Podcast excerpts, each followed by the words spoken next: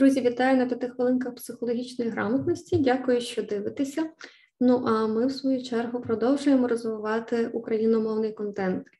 А Якщо вам подобається наша діяльність і те, що ми робимо, то також будемо вдячні за підписку на канал і рекомендації вашим друзям та знайомим. Ну, а ми, в свою чергу, постараємося робити не менш цікавий контент, ніж раніше, і в майбутньому чекайте ще багато цікавих та практичних п'ятихвилинок. А сьогодні говоримо не лише про цікаву річ, а й про дуже важливу про правило двох стін для душі. Адже ви, мабуть, е, добре знаєте, так життя заставило, життя змусило нас дізнатися про правило двох стін для того, щоб власне е, дотримуючись е, техніки безпеки, вберігатися від е, можливої зовнішньої небезпеки, коли прилітають ракети і навколо сипляться уламки. І ви знаєте, до речі, це правило працює. Адже моя знайома нещодавно розповіла мені, як люди, які все ж таки, почувши про повітряну тривогу, вони не знехтували ним і сховалися за дві стіни, і навколо, на жаль, е, зруйнувалася інфраструктура е, навколо будинку, але стіни їхнього будинку, власне, цегляні стіни, які не були навіть надто е, товстими, вони вберегли їх від прильоту уламків. На жаль, були постраждалі в цьому місці, але ті люди, які дотримались техніки безпеки і сховалися, уберегли власне своє фізичне здоров'я, ну і що не менш важливо, навіть більше життя. Так ось крім правила двох стін фізичних, я пропоную зараз навчитися правилу двох стін для нашої душі. І також, як ми власне е, дотримуємося правил безпеки, ховаючись за дві стіни, коли є фізична небезпека, також ховати свою душу за дві стіни, коли є емоційна небезпека. І це дуже важливо якраз зараз, адже навколо відбувається дуже багато трагічних та таких ем, драматичних подій які, напевно, якщо ми живі і нормальні люди, ми не можемо не реагувати. Але деякі речі можуть бути занадто небезпечними е, для наших емоцій. І як я кажу, зараз дуже багато людей на нервах, когось може біля вас бомбанути.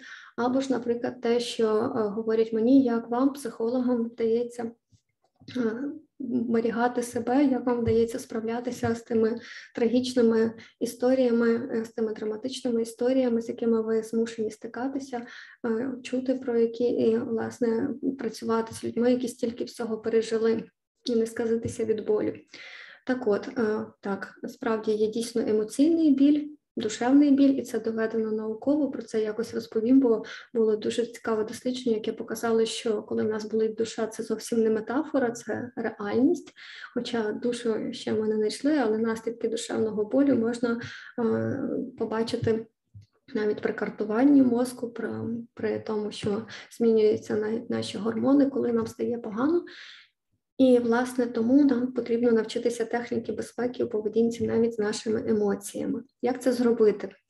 Ну, дивіться, коли психолог приходить до себе на роботу, він перш за все пам'ятає, що е, він психолог, так, І це є певна така соціальна роль, і це є перша стіна, якою е, людина може вберегатися від тої несподіваної негативної інформації, з якою ми можемо зіштовхнутися, адже нас теж може тригернути. Ми можемо почути якусь таку історію, яка зачепить нас особисто, і ми втратимо свою таку працездатність, ми втратимо е, внутрішню рівновагу. І, е, власне, е, таку соціальну роль можна використовувати як першу стіну, коли ви заходите в якісь свої життєві історії. Наприклад, коли ви приходите до своїх рідних і близьких, то, наприклад, ви можете приходити як друг. І як друг ви не приходите в ролі Господа Бога, ви не можете вирішити все, але ви можете, наприклад, підтримати людину. Так? І таким чином, обмежуючи себе е, однією стіною, ви вже оберігаєте себе від того, що дуже хочеться зробити багато, але ми можемо бути власне фрустровані ще й тим, що ми не можемо зробити все. І, власне, тому зараз ці соціальні ролі важливі. Або ж, наприклад, як волонтер, нам хочеться врятувати всіх людей, які змушені були покинути свої домівки і втікають від війни, але ми не можемо прихистити всіх у себе вдома. Ми не можемо зупинити війну. Так?